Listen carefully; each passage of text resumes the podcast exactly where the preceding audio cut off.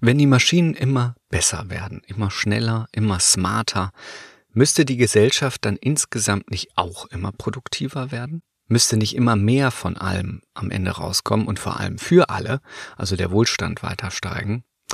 Erst recht, wenn wir die Produktivitätszuwächse nicht nutzen, um mehr Freizeit zu haben, sondern einfach genauso viel weiterarbeiten wie seit 100 Jahren. Um diese Frage ging es ja auch schon in der letzten Folge. Und eine Antwort darauf war, dass Organisationen dazu neigen, sich selbst zu beschäftigen und so die Produktivitätszuwächse aufzufressen. Kurz gesagt, wachsende Organisationen tendieren zu sogenanntem Fake Work, also unproduktiver Arbeit, wie zum Beispiel ähm, immer weiter ausgreifende Abstimmungsschleifen mit immer mehr Leuten oder Micromanagement in der Führung oder dass man sich in so Detailaufgaben verliert, die am Ende für das Ergebnis gar nicht mehr relevant sind. Auf jeden Fall arbeiten so alle immer mehr, äh, ohne dass dabei am Ende mehr rauskommt. Gut, das mag für die öffentliche Verwaltung ja noch nachvollziehbar sein. Die hat ja kein kein Wettbewerber, also auch keinen wirtschaftlichen Druck im klassischen Sinne. Aber wirtschaftliche Unternehmen könnten sich das ja auf jeden Fall nicht leisten, meint man. Da müsste dann ja der Markt den effizienten Ressourceneinsatz regeln und, und so eine zunehmende Bürokratisierung oder Selbstbeschäftigung oder unproduktive Arbeit würde ja unnütze Kosten erzeugen und damit einen Wettbewerbsnachteil. Und ja, klar, genau damit kämpfen große Unternehmen auch ständig, denn natürlich sind auch privatwirtschaftliche Unternehmen nicht von diesen äh, Effekten der Bürokratisierung und des Fake Work gefeit. Aber da gibt's dann halt diese Kontrolle des Marktes, der Konkurrenzdruck, der motiviert dann natürlich ständig zu prüfen, welche Arbeit generiert hier eigentlich noch Mehrwert und welche nicht. Denn wer ineffizient wird durch halt solche organisationalen Artefakte, unproduktive Arbeit, der kann am Markt nicht bestehen. Ne? Der wird zu teuer, der geht insolvent. So die Theorie zumindest. Und deshalb wird in größeren Unternehmen ja heute auch alles vermessen, um das zu prüfen, mit sogenannten KPIs, Key Performance Indicators. Damit soll dann jede Abteilung, jedes Team, jede Mitarbeitende einzeln eigentlich genau zeigen, wie produktiv sie waren in Zahlen also welchen Beitrag Sie oder er geleistet haben, um den Absatz zu steigern und die Kosten zu senken. Kurzum, also um die Wirtschaftlichkeit des Unternehmens zu fördern. Ja, und Wirtschaftlichkeit, äh, das ist ja eigentlich das gleiche wie Produktivität. Oder? Also mehr Output für weniger Input. Wenn also ein Unternehmen immer bessere Zahlen schreiben, dann müssten sie auch mehr produzieren oder effizienter produzieren und wenn alle das machen in einem Wettbewerb, dann müsste ja eigentlich auch die Gesamtgesellschaft immer produktiver werden. Sollte man meinen. Habe ich auch immer gedacht. Denn die ewig steigenden Börsenkurse suggerieren das ja auch. Aber die Zahlen zur Produktivität, die sagen was ganz anderes. Tatsächlich ist es nämlich so, dass wir nicht nur, wie in der letzten Folge erklärt, kaum weniger arbeiten, trotz Automatisierung. Nein, wir werden mit den Jahren auch kaum produktiver. Seit den 1990er Jahren sinkt das Produktivitätswachstum in den Industriestaaten erheblich. Teilweise auf Null. Also, dass gar kein Wachstum mehr da ist. Und das trotz immer weiter fortschreitender Automatisierung und sogar steigenden Qualifikationen der Mitarbeitenden. Also die Menschen werden besser ausgebildet, werden effektiver, die Arbeit wird immer anspruchsvoller, aber am Ende kommt das Gleiche dabei raus. Die entsprechende Statistik findet ihr dazu in den Shownotes. Und da fragt man sich, ist die Marktwirtschaft eigentlich wirklich so effizient, wie häufig behauptet wird? Holt sie denn tatsächlich durch das eigenständige Aushandeln von Angebot und Nachfrage immer das Beste für die Kunden raus und auch immer mehr und effizienter? Und warum werden wir dann trotz Automatisierung nicht produktiver? Darum geht's in dieser Folge von Mensch Maschine, dem Podcast für künstliche Intelligenz, Mensch und Gesellschaft. Mein Name ist Mats Pankow und ich wünsche euch viel Spaß.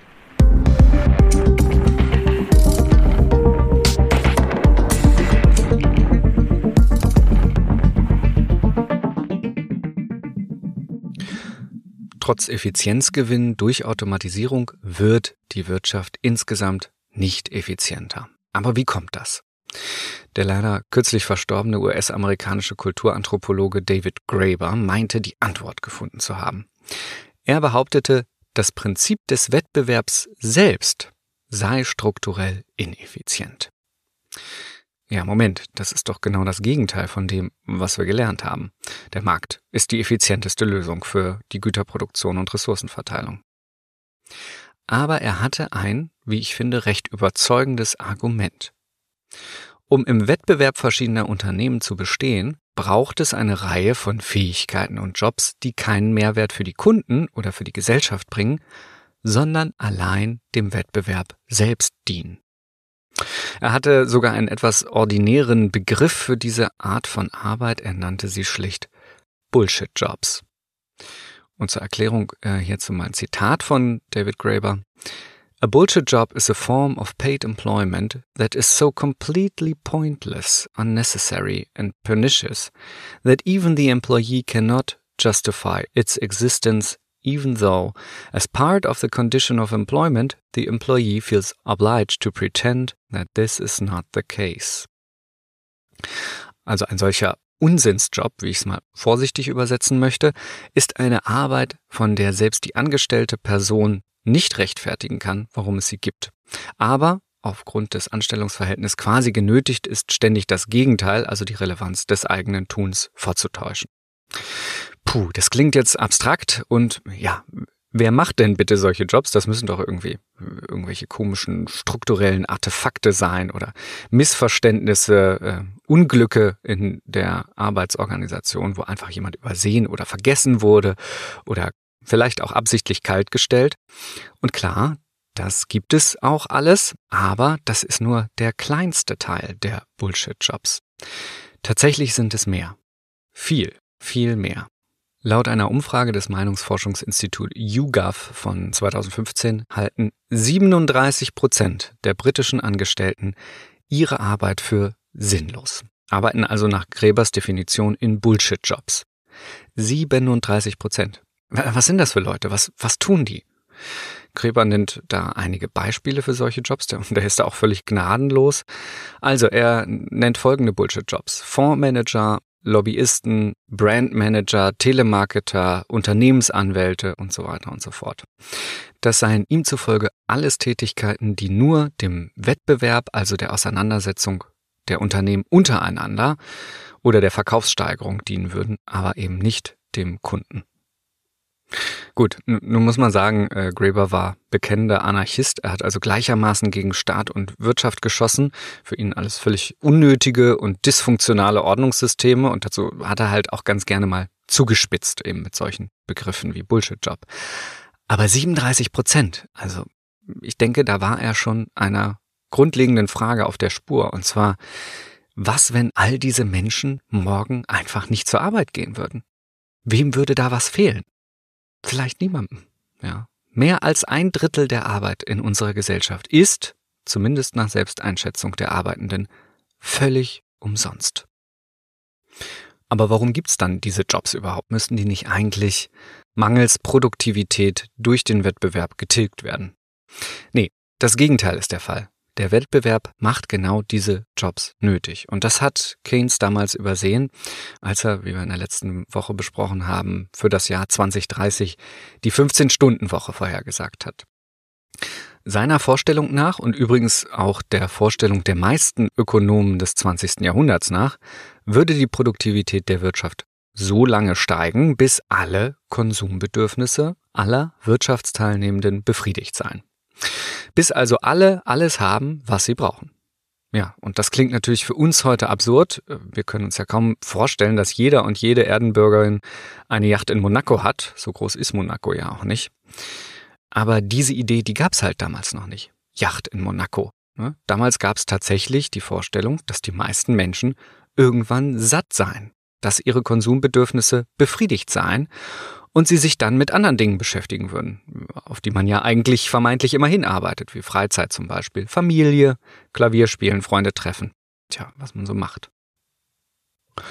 Wenn also die für ein gutes Leben notwendigen Güter hinreichend vorhanden sind, also die Knappheit der Güter, die den Markt bestimmt, gelöst ist, dann könnte alle weitere Produktivität zum Abbau von Arbeitszeit genutzt werden. Und zwar natürlich bei vollem Lohnausgleich. Und äh, Keynes hatte die Vorstellung, bis dann am Ende halt alle nur noch 15 Stunden pro Woche arbeiten müssten.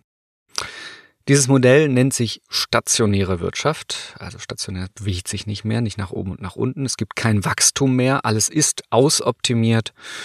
Oh, und wir können uns zunehmend zurücklehnen. Was Keynes damals aber unterschätzt hat, ist, dass Unternehmen, die nur bis zur Grenze der Bedürfnisbefriedigung produzieren, also nur so viel wie tatsächlich nachgefragt wird, im freien Wettbewerb bald bankrott gehen würden. Denn sie würden von Unternehmen verdrängt, die mehr verkaufen als sie und dann billiger produzieren. Aber gut, Moment, wie, wie soll das gehen? Wie, wie soll man mehr verkaufen als die Nachfrage, mehr als gebraucht wird? Das geht recht einfach. Man redet den Menschen ein, sie bräuchten noch mehr. Und das nennt man dann Werbung. Werbung im modernen Sinne ist etwas, das es in einer rationalen Marktwirtschaft eigentlich gar nicht geben dürfte. Da dürfte es höchstens Produktinformationen geben, damit dann alle KonsumentInnen ihre sachliche und individuell sinnvolle Kaufentscheidung treffen könnten. Und tatsächlich, wenn man sich die Werbeanzeigen in Zeitungsannoncen von der Jahrhundertwende, also Jahrhundertwende zum 20. Jahrhundert ansieht, dann war das auch noch so. Biete Lederschuhe für Männer, alle gängigen Größen, hohe Qualität, von Meisterhand genäht. Kommen Sie vorbei. Das ist sinnvolle Werbung. Heute funktioniert Werbung ja ganz anders. Wir finden ja keine seitenlangen technischen Angaben, zum Beispiel auf Automobilanzeigen. Die zeigen dann meistens eher auf einer Doppelseite irgendwie ja Autos in nächtlichen Serpentinen oder zerklüftetem Gelände und das soll uns dann sagen, in diesem SUV erleben Sie ein Abenteuer. Völlig egal, wie viel PS der hat oder ob Sie die 200 PS und Allradantrieb im Stadtverkehr brauchen, Abenteuer. Werbung ist heute dafür da, Produkten einen Mehrwert anzudichten, den sie gar nicht haben.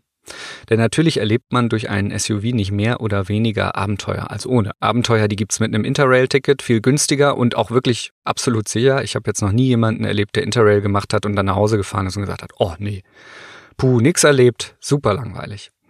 Ja, aber so ein echtes Abenteuer äh, mit Interrail, das lässt sich natürlich schlecht auf der Strecke zwischen Rewe und Kita integrieren. Da kauft man dann halt ein SUV. Die Nobelpreisträger George Akerlof und Robert Schiller haben dieses Phänomen in ihrem Buch Fishing for Fools auf den Punkt gebracht. Sie haben festgestellt, im Wettbewerb siegt nicht der bessere Anbieter, also der qualitativ oder preislich bessere Anbieter, sondern der skrupellosere. Wer trickst, betrügt und belügt, verschafft sich einen Wettbewerbsvorteil und setzt sich durch, verdrängt die anderen. Und da sind die juristisch ahndbaren Betrügereien wie Dieselskandal oder Bestechung in der Großindustrie sind da eigentlich nur ein Randphänomen. Wirklich erfolgreich ist vor allem das Ausnutzen der emotionalen Bedürfnisse der Kunden. Und diese Bedürfnisse haben alle. Ob es jetzt ein Geltungsbedürfnis ist, das durch breitere Reifen befriedigt werden soll, oder ein Belohnungsbedürfnis durch ständig neue Klamotten, shop dich glücklich, oder äh, Identitätsbedürfnis, das sich an bestimmten Marken orientiert. Oder wie gesagt, Abenteuer mit Autos oder mit Outdoor-Klamotten, ne? auch immer ganz abenteuerlich und so weiter und so fort. Das sind alles Bedürfnisse, die ursprünglich mit Konsumgütern gar nichts zu tun haben und ganz sicher durch sie auch nicht befriedigt werden können. Also ich persönlich kenne niemanden, der oder die sagen, wow, cooler Typ, fährt AMG oder wilder Kerl, trägt Jack Wolfskin oder Edgy Frau, die hat ein MacBook. Aber das sind alles Werbeversprechen, die offensichtlich ja trotzdem verfangen. Gut, aber der Versuch über Konsumgüter die eigene Identität nach außen zu tragen, der ist natürlich nicht neu und ist auch theoretisch schon lange erfasst. 1899 schrieb der Ökonom und Soziologe Thorstein Veblen über den Geltungskonsum der Oberschicht, so nannte er ihn. Er beobachtete, dass gerade sehr reiche Menschen ihren Konsum demonstrativ einsetzen, also das Verschwenderische geradezu nach außen tragen, dass sie also mehr Essen bestellen, als sie, als sie verzehren können, mehr Kleidung haben, als sie tragen können, mehr Zimmer, als sie bewohnen können. Und das ist auch kein Zeitgeist, das lässt sich ja bis äh, zu den Pharaonen zurückverfolgen. Ja, klar. Also gerade unter den Besonderen, also den besonders Reichen, muss man schon Aufwand betreiben, um als besonders, besonders hervorzustechen. Ob das jetzt historisch auch für andere gesellschaftliche Klassen galt, das kann ich nicht sagen, aber heute ist der Vergleich innerhalb der eigenen Gruppe und Umgebung ganz sicher ein entscheidender Konsumtreiber. So zumindest ein anderer Ökonom mit dem Namen Robert Frank. Und das kann man ja auch ganz alltäglich beobachten. In Berlin Mitte grenzt man sich halt durch, durch sein neues Fahrrad ab oder iPhone oder ja, weiß ich nicht, in Kleinmachnow mit dem größeren Weber-Grill, in Marzahn vielleicht mit neuem Adidas oder wer weiß womit. Ich weiß es nicht. Das ist ja auch anmaßend, ähm, das weiß ich. Aber die Beispiele sollen nur illustrieren, wenn auch als Klischee. Aber hoffentlich wird damit klar, wie dieser Vergleich funktioniert, dieser Vergleich in der eigenen Gruppe. Und ich nehme mich dann natürlich auch gar nicht aus. Also in meiner sozialen Gruppe, da hebe ich mich halt dann mit meinem Fairphone hervor. Ist wahrscheinlich auch nichts anderes. Also man vergleicht sich halt hauptsächlich mit seinesgleichen. Und klar ist natürlich auch, dass diese Spirale der Vergleichbarkeit eine unendliche ist. Erst recht, wenn jede Saison ein neues Gerät, neues Telefon, neuer Grill, neue Klamotten rauskommen, da geht das Vergleichsspiel immer wieder von vorne los. Ich empfehle hier übrigens äh, die völlig unterschätzte und sehr unterhaltsame Serie Fairfax, die sozusagen die Utopie des real existierenden Konsumismus nachspielt. Sehr unterhaltsam. Leider gar nicht erfolgreich, wurde nach der ersten Staffel schon abgesetzt. Wollte vielleicht keiner so genau wissen, wie Banane das eigentlich ist mit dem Kaufen und Vergleichen. Das zentrale Versprechen der Werbung ist also, Konsum soll uns eine Identität geben, uns einzigartig machen. Und das ist tatsächlich ein Phänomen der jüngsten Neuzeit. Denn in der Industrialisierung war es noch anders. Ja, da kam ja erstmal das Serienprodukt und verdrängte das vermeintlich fehlerhafte, weil handgemachte Einzelstück. Zum Beispiel bei Möbeln oder bei Klamotten, Essen und so weiter.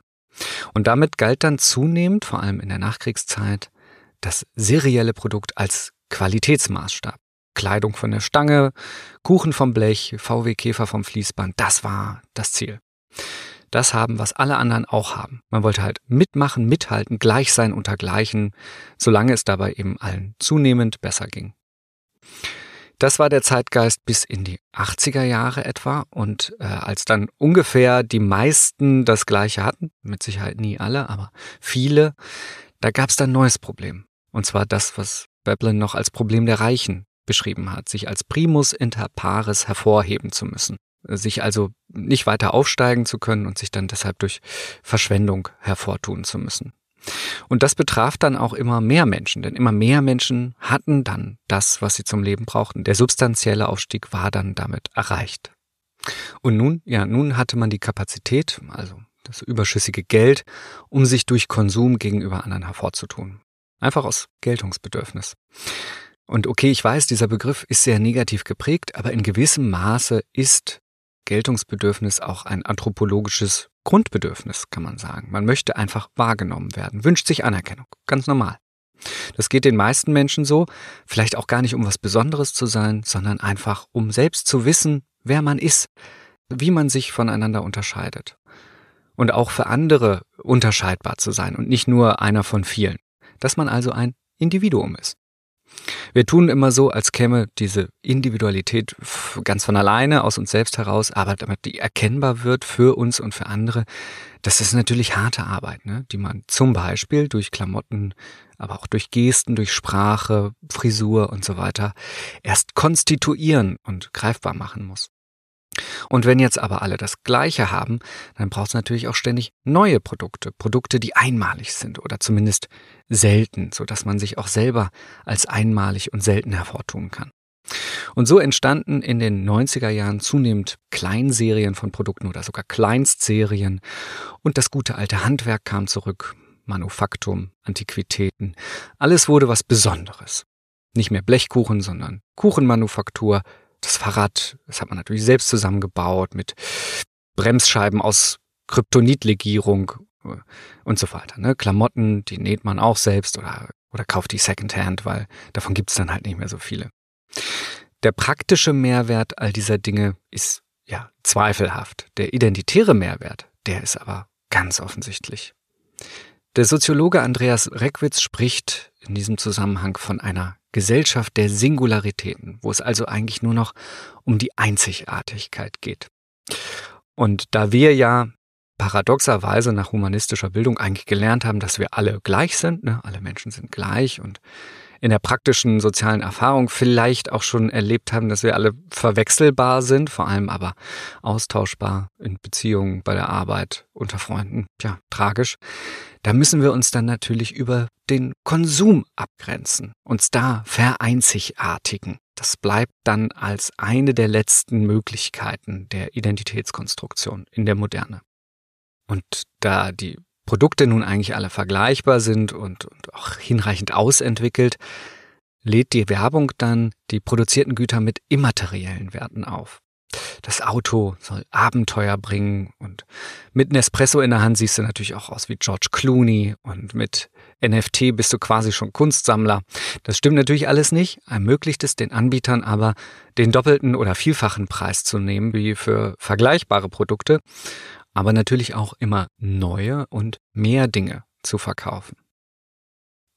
Aber natürlich hat auch dieser Konsum immaterieller Güter irgendwann eine Grenze. Erst recht, wenn die technische Produktivität immer weiter wächst, dann kann halt auch jeder irgendwie was Besonderes haben, was Einmaliges mit einem 3D-Drucker drucken oder T-Shirt bemalen und so weiter. Vielleicht ist aber auch die Grenze des eigenen Geltungsbedürfnisses irgendwann für viele überschritten. Vielleicht hat man auch einfach keine Lust mehr, an dem Spiel teilzunehmen. Ständiger Konsum, das ist ja auch anstrengend. Ne? Man muss sich das vorstellen. Unser Kleidungsverbrauch hat sich zwischen 2002 und 2015 verdoppelt und entwickelt sich exponentiell weiter. Wann soll man da die ganze Fast Fashion noch kaufen? Das ist ja auch Stress, ja? Konsumstress. Das ist ein Wort, das habe ich jetzt nicht erfunden. Das ist ein Phänomen, da forschen Menschen zu. Konsumstress. Aber auch dafür hat der Markt schon eine Lösung gefunden, und zwar kaufen ohne zu kaufen. Mobiltelefone zum Beispiel. Die muss man ja nicht immer neu anschaffen. Das würde wahrscheinlich auch keiner machen, vor allem wenn die heute 800 Euro für ein Telefon kosten. Das hätte man ja auch vor zehn Jahren niemandem erzählen können und kann es vielleicht auch heute nicht. Und deswegen ist das dann im Vertrag auch gleich mitgeregelt. Da ist dann ein praktisches Abo drin. So bekommt man dann alle zwei Jahre ein neues Telefon, ob man das jetzt braucht oder nicht. Oder Kleidung, ne? die gibt's inzwischen auch schon im Abo, genauso wie Autos. Ja, lieber leasen, dann kann die Industrie die Nutzungszyklen verkürzen und dadurch dann auch mehr produzieren. Und so. Und nur so können wir trotz immer effizienterer Maschinen alle weiterhin wahnsinnig viel arbeiten und können einen Arbeitzeitabbau durch Automatisierung vermeiden. Ja, ein Wettbewerb, in dem der verliert, der zuerst bremst, macht es unmöglich, aus technischem Fortschritt freie Zeit zu gewinnen. Es ist also auch der Markt, der die Effizienzgewinne auffrisst. So lautet zumindest der zweite Teil meines Antwortversuchs auf die Frage, wo bleiben all die Effizienzgewinne, die uns die technische Entwicklung bringt. Und genauso wie in der letzten Folge zur Bürokratie möchte ich auch an dieser Stelle nochmal sagen, es geht mir überhaupt nicht darum, den Markt schlecht zu reden. Ja, Marktwirtschaft hat viele Vorteile bei der Verteilung von Güter, bei der Orientierung am Bedarf der Kunden, Innovation und so weiter. Aber sie bringt auch, wie die Bürokratie, einen strukturellen Eigenbedarf an Arbeit hervor, der die Produktivität auffrisst. Also Arbeit, ohne dass dadurch ein Mehrwert für das Ziel der Organisation für Mensch oder Gesellschaft entstehen würde. Aber ich habe drei Folgen versprochen zu dieser Frage und eine Antwort fehlt noch. Und ich glaube sogar, diese Antwort ist am Ende unter vielen verschiedenen Gründen eventuell sogar der entscheidende Grund dafür, warum wir noch immer so viel arbeiten und wahrscheinlich auch weiterhin so viel arbeiten werden, egal wie viel Arbeit uns die Maschinen abnehmen. Und der Grund sind wir nämlich selbst. Und darüber möchte ich in der nächsten Folge dieser Staffel sprechen. Das war die zehnte Folge der Staffel Zukunft der Arbeit. Ihr hört Mensch Maschine, den Podcast für künstliche Intelligenz, Mensch und Gesellschaft. Mein Name ist Mats Pankow. Bis nächstes Mal. Macht's gut.